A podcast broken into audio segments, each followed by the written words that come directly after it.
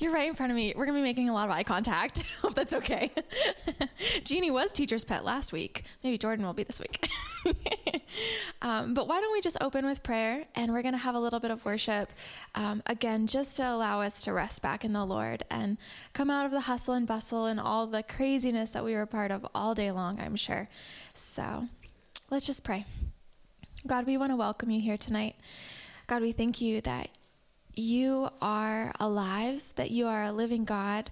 You are a God that longs for a relationship and connection with us. And God, tonight we just give in to that love and we choose to surrender to you and to come into your presence and to receive from you tonight. God, we recognize that we don't have it all together and that there is no way that we can do it all without you. And so, God, we just want to rest in your presence and let you be our strength tonight. God, as we come to your word, we ask that you would speak to us and that you would use these as tools to better equip us to know you in a deep and rich way. Lord, we love you and we just want you here with us. We want to learn from you and grow together. We want to fall more in love with you, to experience love from you, and to be transformed. So, Lord, would you come and would you be with us? In Jesus' name I pray. Amen.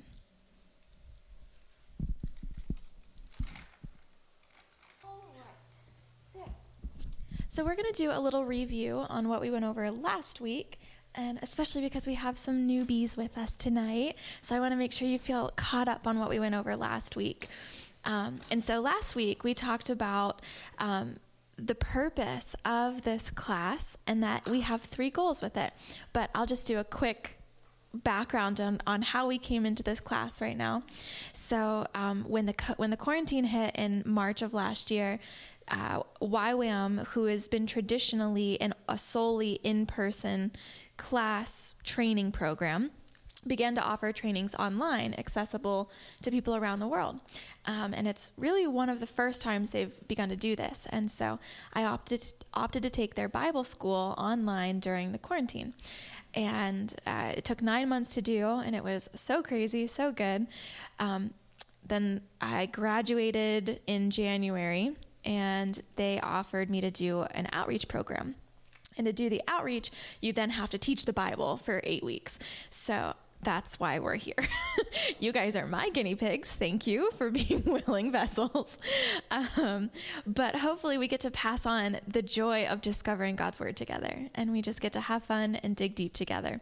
So, we talked about three goals. Um, and so, the first goal we talked about was to discover God's word. These are in your notes from last week, so I'm just doing a quick review of those. But number one was to discover God's word. Number two was to find a lifelong love of God's word, that we would fall deeply in love with Him and His word. Um, and from that place, that we would then experience a transformed life, right? We don't want to just be hearers of the word, we want to be doers of the word. We want to look in the word as though it were a mirror and be able to see ourselves looking back at us when we read it. Um, we also talked about 11 different ways to study the Bible. Do you guys remember any of those 11 ways? Don't peek. No cheating. No cheating. huh? No, no, no. Different ways to study it meditation. Yeah, a character study, a book study, word study. Was it the Lectio Divina one? Yeah. What'd you say? Chronologically, yeah. Yeah, there is a ton of ways. And there's no wrong way to study the Bible. Um, Jeannie said the best thing, and I quoted you in my review online. I don't know if you heard me, but I was like, Miss Jeannie said this in class last week, and it was so smart. What did you say about the, the worst kind of Bible study is what? The worst Bible is one that's not open. That's right. So the that's right. And so the best thing we can do is to read it, right? So, we did talk about three common mistakes that we happen to make when we come to the Bible. Um, the first one is we fail to open it, we fail to read it, we fail to study it. And that is so easily correctable if we read it, right? Um, and we read a statistic last week that only 10% of Christians have read their Bible. And so we have the opportunity to change that. We have the opportunity to read it, to fall in love with it, and encourage others to also read it and fall in love with it. The second common mistake we talked about that we make often is that we fail to study the Bible in context. And we defined being in context as what was the word you said first? Literary. Yeah, so understand the literary context of the Bible. So perhaps you've heard or, or, haven't, but each book of the Bible has its own genre. It has its own literary form, it has its own author, and its own intended audience. And so if we fail to recognize that, we might think Paul is writing, Dear Du Boisians in 2021, thou art suffering from mask quarantined awfulness. and then we have to go, wait a minute, this wasn't scribed to us. this was written to the Galatians in the first century of Palestine culture, you know, and so they were experiencing things that were vastly different from what we're currently experiencing. So, the second thing we recognize in context is historical background. We want to know what was the culture? What was the time period? Who was their ruler? And what kind of lifestyle did they have? You know, uh, we, you know, our, our society changes vastly between if we have a Republican president or a liberal president, right? And so imagine back then if they had a godly czar or an ungodly czar. Were they persecuting Christians? Were they killing them left and right? Or was Christianity on the rise in the nation? And so all those kinds of things go into why the author of the Bible wrote it and to whom and for what purposes. So we can easily begin to correct this common mistake of failing to study it in context by doing just a little bit of research. Um, and if you have one of those big thumping Bibles, like I know some of y'all do. Baby got Bible. Um, it will often give you resources in here, letting you know who wrote it and when, and a little bit of background on, on what was happening there. You know, and they might have maps that you can check out. Um, and if you don't, then there's Bible dictionaries and Bible encyclopedias available online for free. All kinds of goodies. So, our third common mistake that we often make when we come to study the Bible is we fail to recognize our own assumptions and prejudices, right? We often come with this view that, okay, I know what I know and I know it's right. I've read this and I know exactly what it means. and if we're not doing that, we know someone who has, right? And so we have to come to the Word of God with a humble spirit. We want to come with a teachable spirit where we're asking the Lord to reveal Himself to us. Because even if we have read the same passage over and over again and do have very deep understanding of it that is very correct, there's always more to learn. Because the, the Spirit of God is infinite and we are very finite. So there is always more for us to learn. So those are our three common mistakes that we took a look at last week that we make, um, and then we talked about the the methods that we can employ to really um, correct these common mistakes. Um, and that is where the inductive Bible study comes in, that we're going to be studying out together um, over the next few weeks. And today we're going to get into number one. Number one is observation. So, observation, this is just review still. Sorry, I'll just conclude with this and then we'll jump in. But observation is simply what does the text say? You know, what what am I reading? What is it? Um, and number two is interpretation. What did it mean to the original author? What did it mean to the original recipient? Um, and then the third step of the inductive Bible study is application. So we go from objectively observing the book and the text, saying, What is this? to, okay, what did that mean to the person who wrote it? What did it mean to the person who received it? And then from that, we go, okay, there is a timeless truth here that I can now apply to my life, even though I'm not a first century slave. You know, I am a 21st century free woman, you know, but what is a timeless truth that can apply to both of us? Is God still good? Was God good then? Is God good now? Right? So we can find a timeless truth to apply. So that is what we went over last week. And that's a quick catch you up to speed. Um, and today we're going to go deep and break down what is observation. Okay, so observation. In the inductive uh, process, the first step is going to be gathering information. This is what we call observation, um, and it is the foundation to the entire inductive process. Your interpretations and applications aren't going to be no better than your observations are. Um, so I, I, handed out your week two notes, and I'll prompt you and let you know right when I'm going to give you the answer for your notes. Um, and if you feel like you miss anything, feel free to let me know. Wave your hand at me. Whoa, slow down, dude. Chill out, girl. Just let me know, and I will. Okay. So it's really important for us to take our time with the observation step. And in the observation step, we are basically answering four major questions. And this right here is the first four things in your notes. Those first four questions that we want to answer are who, It was like magical music. Who? Ah. Who? Number two is what. So we want to make observations about what.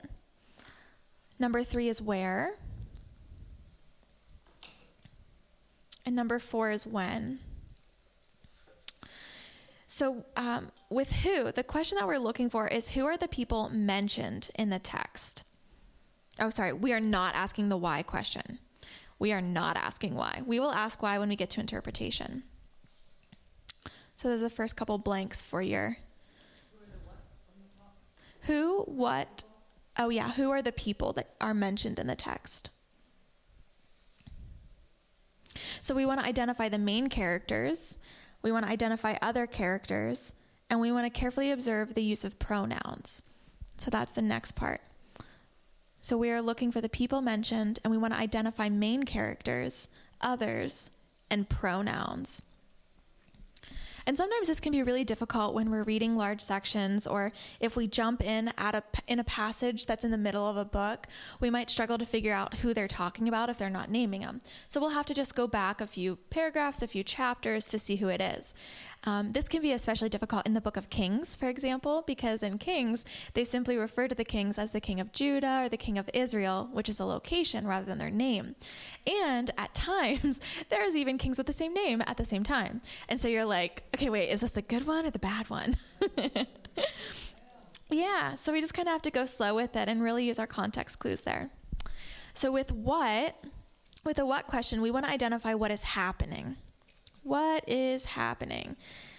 We want to know what are the issues being addressed? Is there a problem? Are there solutions? What is the author writing about? Is he making an argument for Christ? What are his thought processes? Um, all of that goes behind the what, like what's happening. So, our question really is what is this all about? Like, what is this? What's the main idea? What's happening? And one of the ways we figure that out is by identifying the atmosphere and emotion. So we want to see is the author speaking in tones of joy, in tones of anger? Are they full of sorrow? Are they concerned? Like when you read the prophets, for example, the prophets are like, whoa, whoa, whoa. You know, they're grieved by the sin of Israel. Or Paul in Galatians, um, he's a great example. He skips through the customary prayer of thanksgiving and instead asks in alarm about how could you have deserted Christ? You know, he experiences very strong emotions when he speaks to the Galatians. And so we, we really want to practice getting into the skin of the author by acknowledging their emotions. you doing okay over there? I'm sorry, yeah. so, with what in your notes, it's what is happening. The question is, what is this all about? And we want to identify atmosphere and emotion.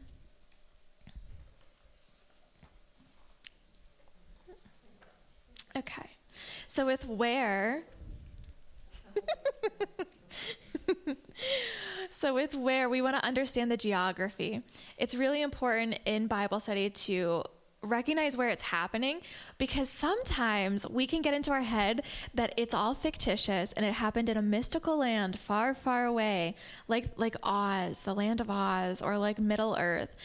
But and so and so we kind of go like mm, yeah it happened like okay. But it really happened in a really real place at a really real time. And so the location is so important to understand what's going on so, for example, it was in Nazareth that Jesus was rejected in Luke 4. And it's important to recognize where it was because Nazareth was his hometown. It's like, so if you were rejected in the mall versus rejected in your own home, the pain you feel is going to be different based on the location you're in because it implies something different in each location, right? And so, understanding the location can give us greater understanding and begin to unlock the text in a way we didn't anticipate even. Um, another example was when Jesus was tempted in the wilderness for 40 days, it was a it was like a throwback to when Israel was in the wilderness for 40 years, and there was this like intended. Um, alignment that was meant to be seen by the reader for us to go wait i know someone else that was in the same wilderness for the same rel- relatively same amount of days like a symbolic amount of days and so when we observe where so this is in your notes when we observe where we want to look for geological places. Geographical sorry not geological. It's like the study of stones. Geographical. Geography. Huh? Are you kidding? How did you know how to spell that like that? Okay that was cute.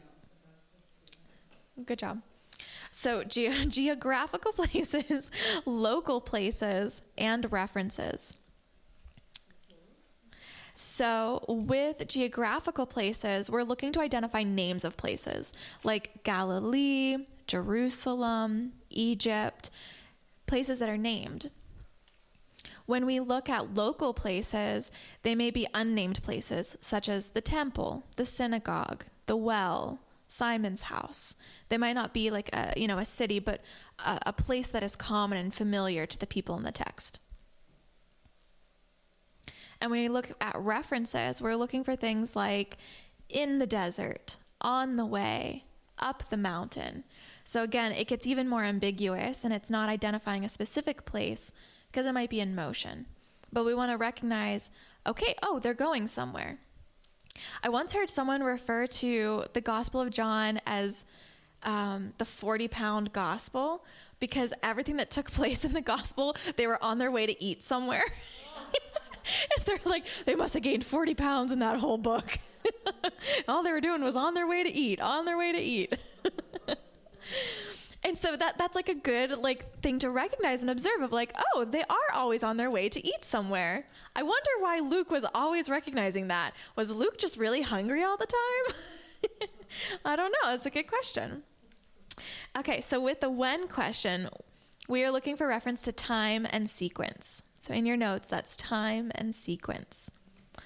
And so we want to understand the order of events or the location of something in a timeline because the the way that it happens is going to be relative to the text. For example, in Galatians, the apostle Paul is very clear that it was after 3 years that he went up to Jerusalem. Verses later he says it was after 14 years that he returned to see them.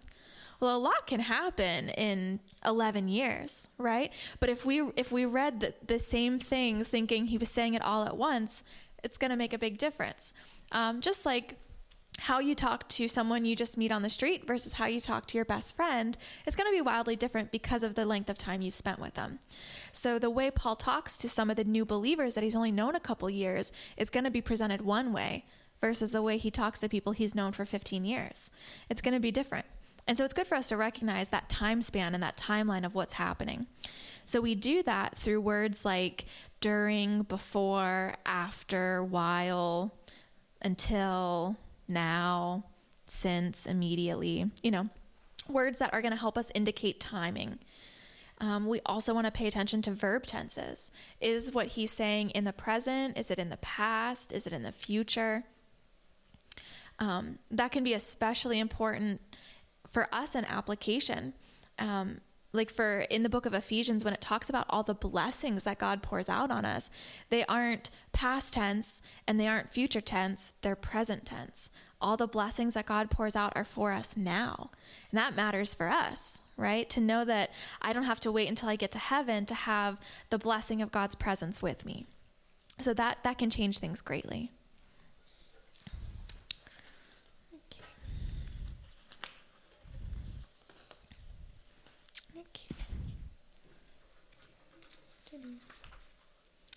Okay, so it is important to go through this process very slowly and with intentionality. Um, in your notes, we say, look, look, look until you see. So it's important to not hurry, but to take our time. In the first reading, it may seem like you're not seeing anything new or like you're not finding much. But remember that everything else is going to be built on these observations. And so with each reading, we get more and more. And then in your notes, you cannot properly interpret that which you have not fully examined. You, so you cannot properly interpret that which you have not fully examined. So I'm going to tell you guys a story. Okay, this is a story called The Student, the Fish, and Agassiz. it was written in like the 1800s, so bear with me. so this story is not about um, Bible study, but it does illustrate the inductive Bible study method. And so think instead of a fish, a Bible, and instead of the student, um, you know, one of us staring into the Bible, peering into it. Okay? So. it was more than 15 years ago, from 1874, that I entered the laboratory of Prof- Professor Agassiz, and I had told them that I had enrolled my name in the Scientific School of Natural History. He asked me a few questions about my object in coming my antecedents generally, the mode in which I afterward proposed to use the knowledge I might acquire, and finally, whether I wished to study any special branch. To the latter, I replied that while I wished to be well grounded in all departments of zoology, I purpose to devote myself specially to insects. When do you wish to begin? he asked. Right now, I replied. This seemed to please him, and with an energetic, very well, he reached from the shelf a huge jar of specimens in yellow alcohol. Here, take this fish, said he, and look at it. We call it a hemulon. By and by, I will ask you what you have seen. And with that, he left me. But in a moment, he returned with explicit instructions as to the care of the object entrusted to me. He said, No man is fit to be a naturalist, said he, who does not know how to take care of specimens.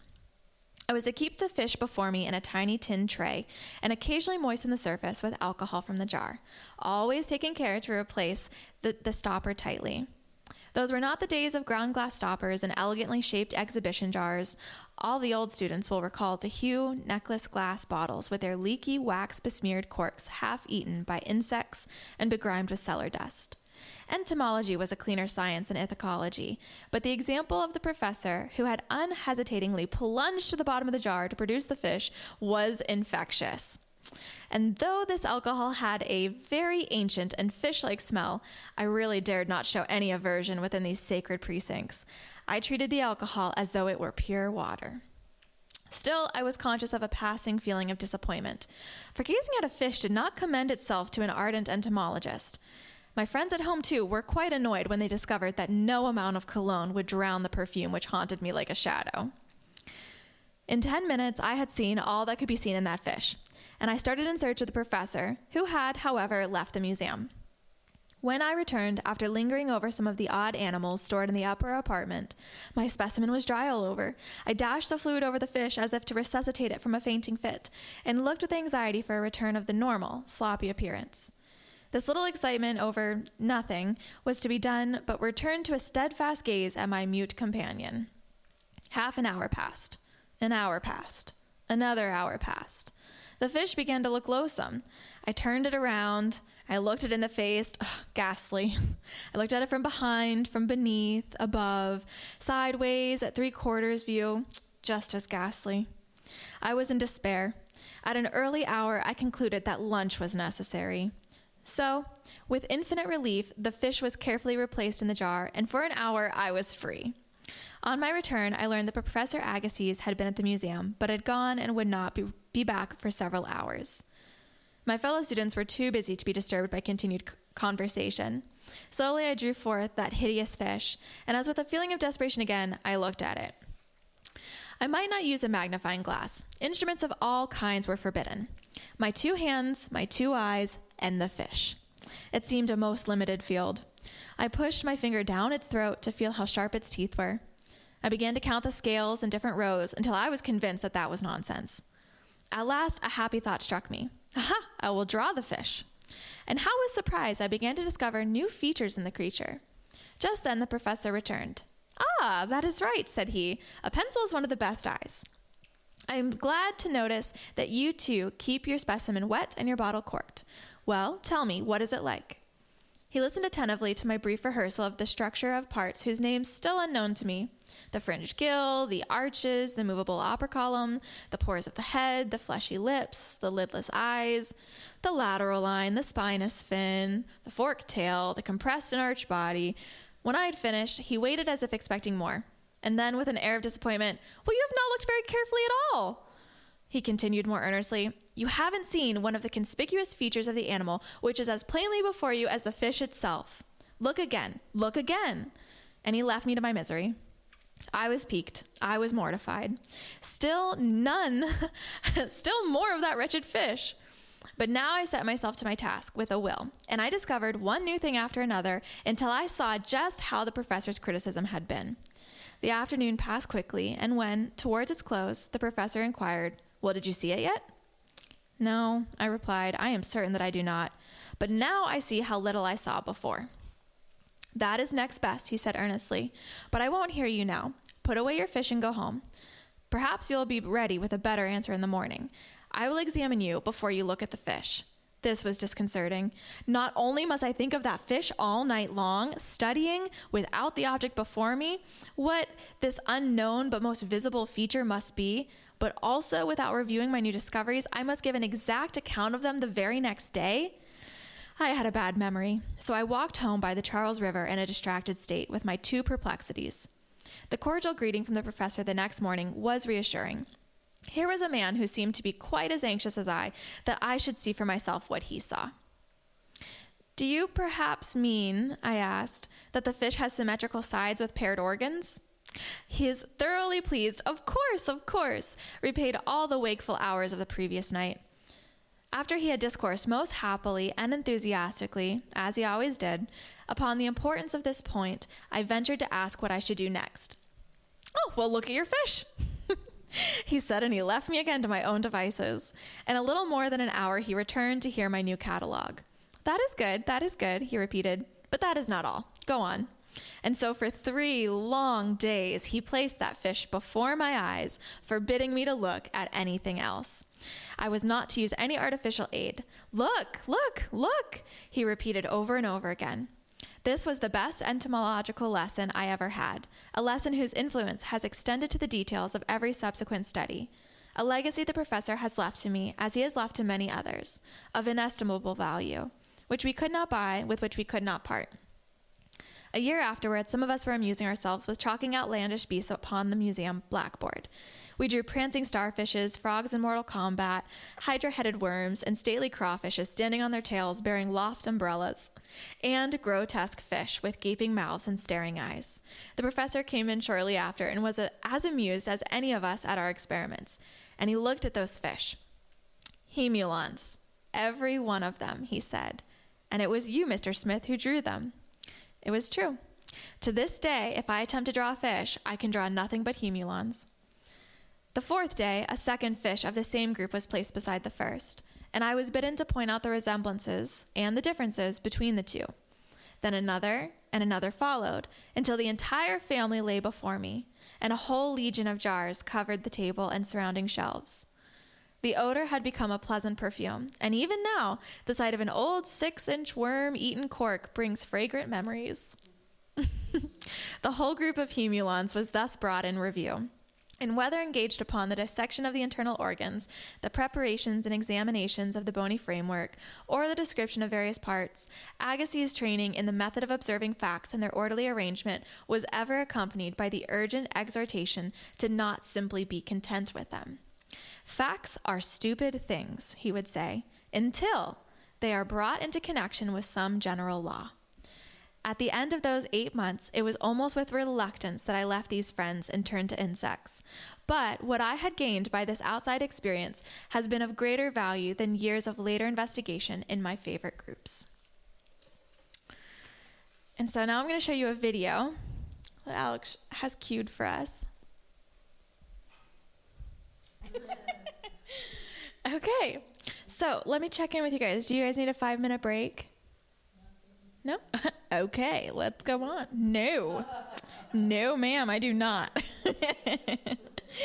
um, so, with that, we're going to jump into types of observations because he began to list some. And honestly, like he was saying, the sky's the limit. You could observe anything in the text. I'm going to give you five common um, types of observations.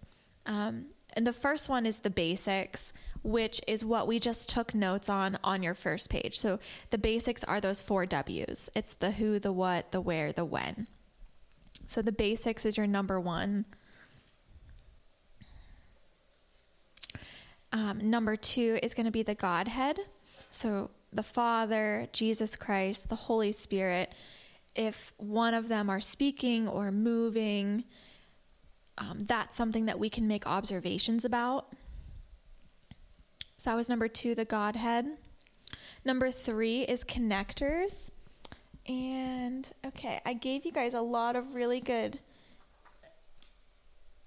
resources here to, to look at. I'm going to pull out two of them.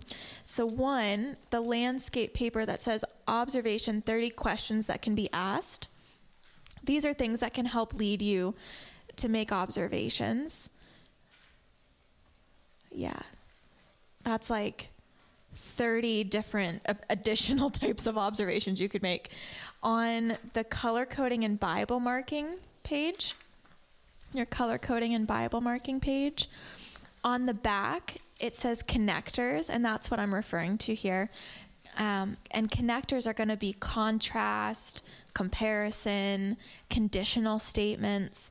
You know, if if the author is saying something like unless you do this, you will blank, that's something to pay attention to, right? Um, and so we could we could acknowledge when Paul's writing, if he's speaking strongly to them, giving them ultimatums or conditional statements like unless you're saved, blah blah blah, unless blah blah blah, if you do this, then this will happen. That's something you could observe. So those are like connectors, contrast, comparison, conditional statements, um, even cause and effect, like like he was talking about, where we would have reason or purpose or result. So that's just a worksheet that can help you with that. So, number one again was the basics. Number two is Godhead. Number three, connectors. And now, number four is repeated words and phrases. Um, that's going to be a big one that will help us identify the main idea of the passage or the book we're reading. So, repeated words and phrases. And then your last one is going to be symbolic language. And I gave you a handout for that as well. It's the handout titled Figures of Speech. And this gives you 16 different versions of literary forms. I know it seems like a lot, but it's okay. Maybe it's just the geeky side of me, but I like geeked out when I did this lecture. I was like, holy cannoli. I didn't know there was sarcasm in the Bible. How neat is that? there, there's all kinds of stuff. There's like honestly, I think one of my favorites is Litotes. It's about halfway down the page. And I feel like this is one of the modern forms of a sense of humor is when people say like they under exaggerate something. And there's a lot of times in the Bible where things get under exaggerated. Um, and specifically in the book of Acts, Luke, when he wrote it, he uses like the under exaggeration so much. Like every time you turn around, he's like, oh, it was no small fight. It it it it was you know no no small storm. And you're like, just say it was a big storm then. just say it was a knock, knockdown, drag out fight then. But he's like, well, I mean, it wasn't that bad. It's just, you know, no, no small fight or anything. so there's all these different things, um, all these different figures of speech that we can acknowledge in the Bible. Like these are all in there, and you can check out all those examples where they are also that's just a fun thing to give you, you know, something more to go deep in as you're reading. You might read and go, oh, wait a minute. I didn't realize that was a metaphor. I thought that was real. Yeah. So. so, other forms of symbolic language aside from figures of speech could be Old Testament quotes or quotes from other sources. Um, like Penny last week was talking a lot, lot about the book of Josephus, um, and the book of Josephus is quoted throughout the New Testament. Um, and so that would be a symbolic language. Might also be warnings or prophecies or promises. So those are all things that we can observe. Those are just additional things. Um, today we're mainly going to focus on those those basic things. Um, and now I want to give you um, some ideas of ways that you can color code. You can you can refer to that color coding and Bible marking handout if you would like. um, it gives you an idea about on the back ways to color. Sorry, it's in black and white. Um, I'm going to go to my handy dandy whiteboard and doodle you some highlightings. Anything. There's not going to be there's not going to be anything that's going to hold you back at this, honestly. Um, today, we're going to go through Philemon and we're going to use um, green, red, blue, and purple, which are on the table before you. Um, and yeah, yeah, I was going to say I've got them everywhere, so go ahead and. No, I'm going to give you our step by step process and then we're going to jump into Philemon. So we're just going to go through that next section on your observation process step by step in your notes. Um, so here's what here's what we're literally going to do now. So step 1 is we're going to read the passage out loud. And the reason we read it out loud is because when we read it silently or to ourselves, we often skip words. We often go through it and we go so quickly that we miss something. So when we read it out loud, we're forced to read every word. Um, and then number two, after we do um, a reading of it, we're going to do a survey of it. And a survey is simply taking a step back, going, okay, so I just did the big picture. What is going on here? Do I know who wrote it just by reading it? Do I know what the main idea? Do I know what the problem is or the solution is? And then step three is we're going to start marking the observations in the text. So in your notes, it, number one was read the passage out loud. number two is survey the passage. Sorry, you're on your last page of notes at the very top where it says process step by step. So number one is out loud. And number two is survey. And number three is marking.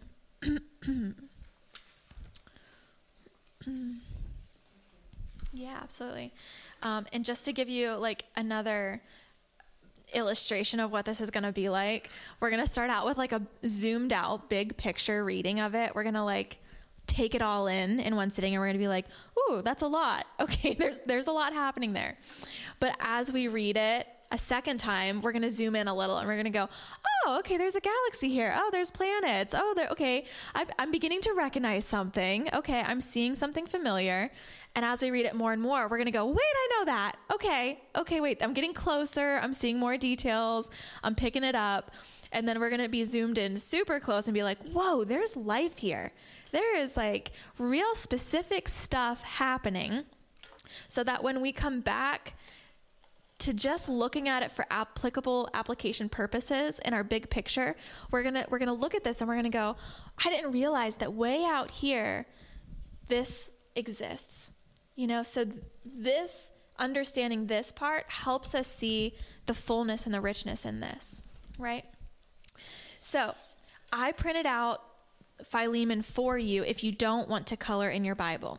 If you are up for coloring in your Bible, I welcome you to. If you are not, that is quite all right, and that's why I printed out a blank one for you. So, if you want to use this, you can. Um, the text is also much larger. If, if you want to doodle on it, you can. So we are just going to go um, section by section and read it. Can I have maybe four volunteers to read? Okay. You want to start? You want to do one through three? Honestly, like the first couple times I read this, I was like, I don't know what's happening. I was like, I was like, I can't even figure this out. Like, I called him Onesimus, I think, for the longest time. Just someone was like, it's Onesimus. And, and I just hear that voice in my head correcting me all the time. It's Onesimus. So that's why it stuck with me. But, but it's okay if nothing's jumping out to you right now because we're, we're about to walk through it a couple more times so we get more out of it. So here's what we're going to do. I'm not entirely sure how to do this with a microphone in my hand, but we're going to go for it. Okay, we are going to practice marking observations. So I want you to grab a green marker, pencil, crayon, something. And I'm going to give you the example first. So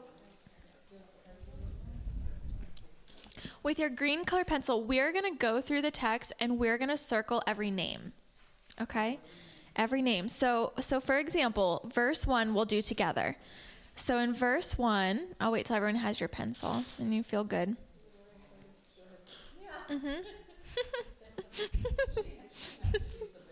I do. I gave you one. You have one. Yeah. Is it in there? There you go. You poor thing. You're over there trying to circle it on your phone. Yes, that's true. Yeah. Oh, yeah. Yeah. There you go. Yeah. Aw. Okay, so let's look at verse one, and we're going to use green, and we're going to circle the who. So we're looking for who's. So we're going to start it out. Paul, a prisoner for Christ Jesus, and Timothy, our brother, to Philemon, our beloved fellow worker. So shout out the names Paul, Jesus, Timothy. You can't, you can, yes. Mm-hmm. And, and Philemon. So you okay i'm going to tell you another thing that i do. I circle all the pronouns as well. You do not have to do this but i circle every hour every my every i. Yeah. And so, so for i'll show you this is what, what it's going to look like when we're done. It's going to be so colored up it's going to be so fun. In green. Green is going to be who.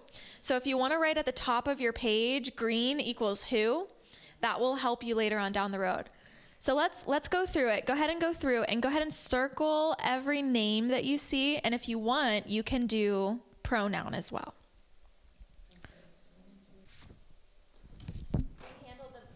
Right. Okay. Um, all observation is about what the text says and never what it means. And for our dos for observation, it is to learn and observe. That is our main goal that we want to do in observation is to learn and observe. We want to learn as much about the text as we possibly can. We want to make as many observations as we can. And we want to answer the who, what, where, and when as completely as possible in the observation process. Our don'ts is we don't want to summarize and we don't want to conclude. So we don't want to summarize the text. We don't want to draw conclusions about the meanings or the significance. We don't want to make unrelated observations just to do something. Um, and we don't want to ask why. Those things come in in interpretation and in application. But in observation, we are strictly observing and learning. We're staring at the fish with just our eyes and its cold, dead eyes staring back stare at the fish. Just stare at it, stare at it, stare at it. So next week, we're going to look again. Look, look, look until you see, right? We're going to keep looking at Philemon. Um, and we're going to make some more observations, and I'm going to share some historical background and literary context.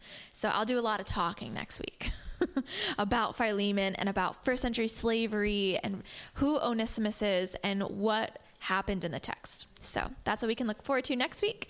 Let me pray for us and we will bounce. Jesus, thank you so much for your word. Thank you, God, that you are a living God and your word is a living word. We thank you that we have this opportunity to draw near to you and to learn from you, God. We thank you that you wrote this word not to us, but you wrote it for us. You knew that one day we would be reading it, God, and that you encapsulated in it messages and timeless truths that are just so important for us today. And so, God, as we observe the text and as we dive into Paul's skin and understand why he's writing to Philemon and who Onesimus is and why he cares so much about him. God, would you use this story to teach us more about you and about how you want us to live and walk today? So we thank you, God, for this opportunity, and we ask you, Holy Spirit, to continue the great work you've started in us. In Jesus' name we pray. Amen. Amen. You bet.